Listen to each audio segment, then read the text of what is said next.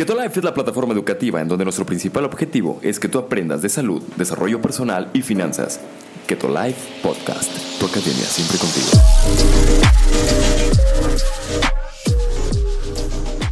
¿Qué tal familia Keto Life? ¿Cómo están? Espero que estén muy bien. Bienvenidos a Keto Life Podcast. El día de hoy tenemos un episodio muy especial porque es eh, de una de las preguntas que nos hacen todas las personas que inician en dieta cetogénica. Y no estoy solo el día de hoy. Hoy tengo el honor de poder estar con Sam Romo, una de las nutriólogas que está colaborando con nosotros en Keto Life. Es una persona que tiene años haciendo dieta cetogénica, que conoce muy bien cómo funciona eh, la dieta cetogénica, que lo ha aplicado con sus pacientes, que ha podido impactar la vida de muchas personas en México y Latinoamérica con toda esta información y hoy la tenemos aquí presente. ¿Cómo estás, Sam? Muy bien, Mier, ¿y tú? Bien, bien, también muy contento de que estés aquí. Ay, yo igual, feliz de poder estar aquí grabando con ustedes. Perfecto. Y el día de hoy queremos platicar eh, de...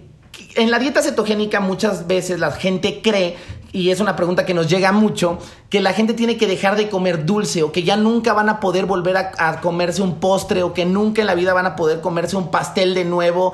Eh, y eso es, es, algo que atormenta a las personas. Si mucha gente no inicia en dieta cetogénica es porque cree que no lo va a poder lograr porque va a tener que dejar de comer lo que más le gusta en la vida. Entonces quiero que nos comentes un poquito acerca de esto, si es un mito o es una realidad.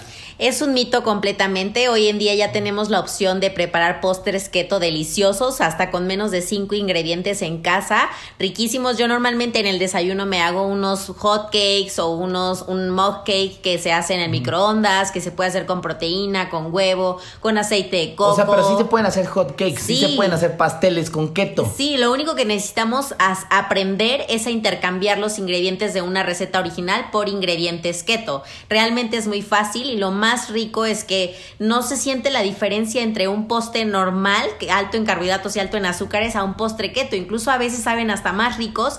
Y lo más interesante es que estos postres te nutren, o sea, no te dañan como otro tipo de postres que son altísimos en glucosa. Entonces realmente la gente en keto no sufre porque puede consumir los mismos alimentos solamente que en versión keto. Ok, pero a ver, vamos a poner un ejemplo.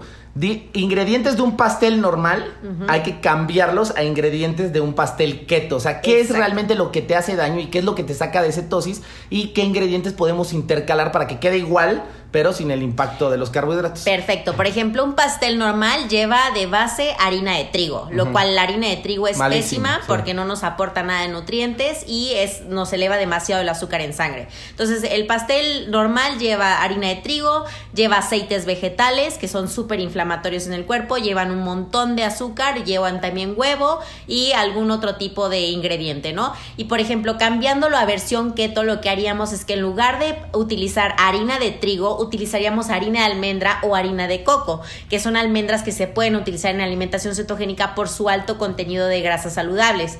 También utilizaríamos el huevo, que se incluye en la alimentación cetogénica, en lugar de utilizar azúcar refinada. Ajá, eso es lo que la gente tiene más dudas. En lugar Exacto. de azúcar, ¿qué? En lugar de azúcar se puede utilizar stevia natural, monfruit, eritritol y algún otro tipo de endulzantes que no eleven la glucosa en sangre. Estos son como los más saludables y los que nosotros recomendamos en Keto Life.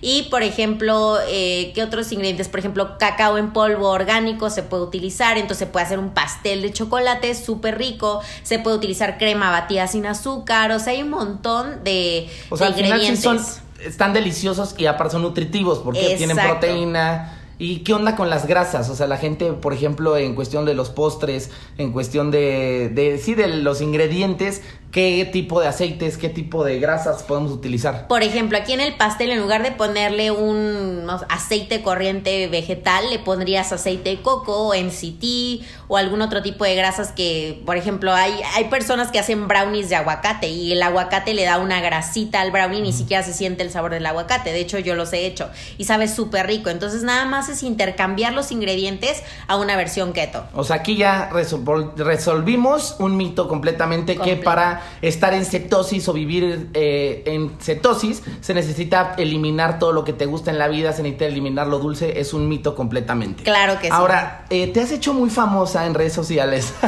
porque subes en keto que vas a Starbucks y que puedes pedir bebidas keto, sí. que la mayoría de las personas también piensa que olvídate, o sea, ya en la vida un Starbucks, en la vida un café o lo que sea. Entonces, ¿Qué es lo que pides tú en estas compañías de cafés? Así ¿Y es. cómo es que lo pides para que cualquier persona pueda llegar ahí y decirle a la gente que lo pida? La verdad es que yo soy amante del café y normalmente me paso Ahora, muchos antes, días. perdón que te interrumpe. Sí. Ah, te, te interrumpa. Hay que llegar con el del café y hay que decirle, porque es un café que no está ahí, ¿no? Exactamente. Y te lo hacen con gusto, ¿no? No hay ningún problema. Ah, Sí. sí, yo ya me sé como las versiones porque amo ir a Starbucks. Normalmente paso varios días a la semana en Starbucks. me encanta el café y pues obviamente he tratado de ver qué versiones puedo adaptar a keto. Y por ejemplo, a mí me encantan las cosas heladas, los smoothies y así. Y antes yo pedía, antes hace un buen, cuando no hacía keto, pedía de repente un frappuccino como postre, pero pues tiene un montón de calorías y un montón de azúcar. Es un shot de azúcar para el cuerpo. Entonces encontré como la versión keto, así preguntándole a los, a los baristas y todo, que qué se podía quitar, qué se puede agregar.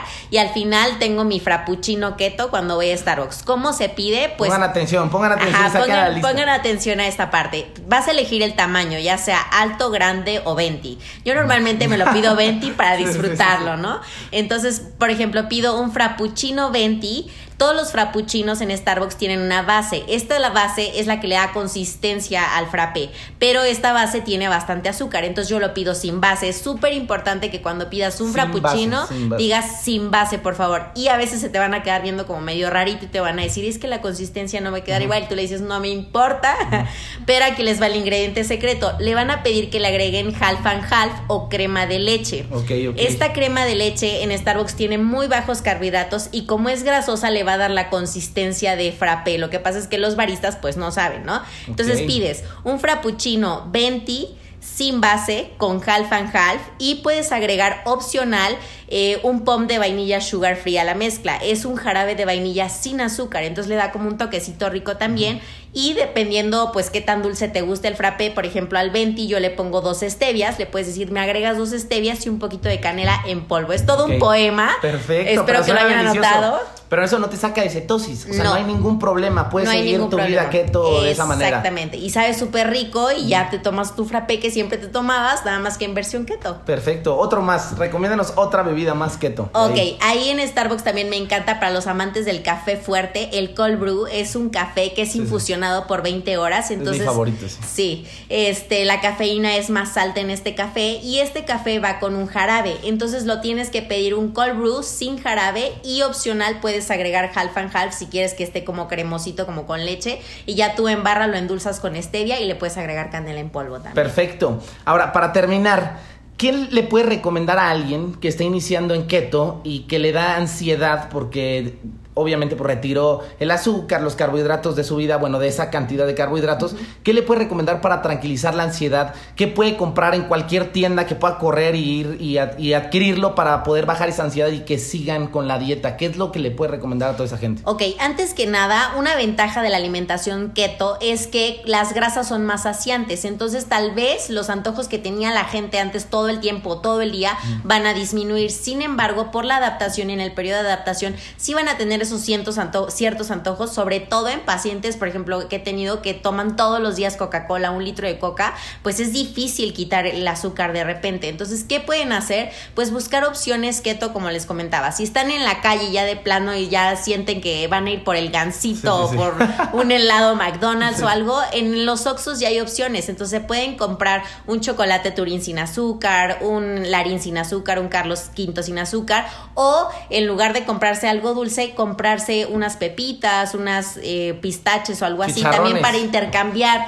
exacto, para que el cerebro aprenda a no depender todo el tiempo de lo dulce, porque este tipo de snacks como los chocolatitos que te dije están bien ocasionalmente, pero si no quitan como la adicción a lo dulce. Entonces, podemos ir poco a poco. Si es una persona que está iniciando, que tiene una adicción fuerte al azúcar, pues sí, darle como esos chances de de repente comérselos para que no regrese a de repente tomarse su coca, pero sí que sea consciente de que no es lo mejor todo el tiempo. Ok, perfecto, Sam. Muchísimas gracias por estar aquí. Gracias Mucha información de valor que, que van a poder seguir escuchando. Y muchas gracias a todos los que son, están escuchando el día de hoy aquí en Keto Life Podcast. Eh, mándenlo a sus amigos, recomiéndenselo para toda la gente que tiene ese mito en la cabeza de que no se puede vivir en keto, eh, que no se puede vivir en keto, que para estar en keto tienes que abandonar lo dulce. Muchas gracias, Sam. ¿Dónde te pueden seguir en tus redes sociales? Síganme en Instagram como nutrióloga keto. Ahí estoy normalmente mandándoles información, dándoles tips a todos mis keto friends. Ya me ubican y espero por ahí saludarlos. Perfecto. Muchas gracias y nos vemos en el próximo episodio. Gracias, Sam. Gracias a ti.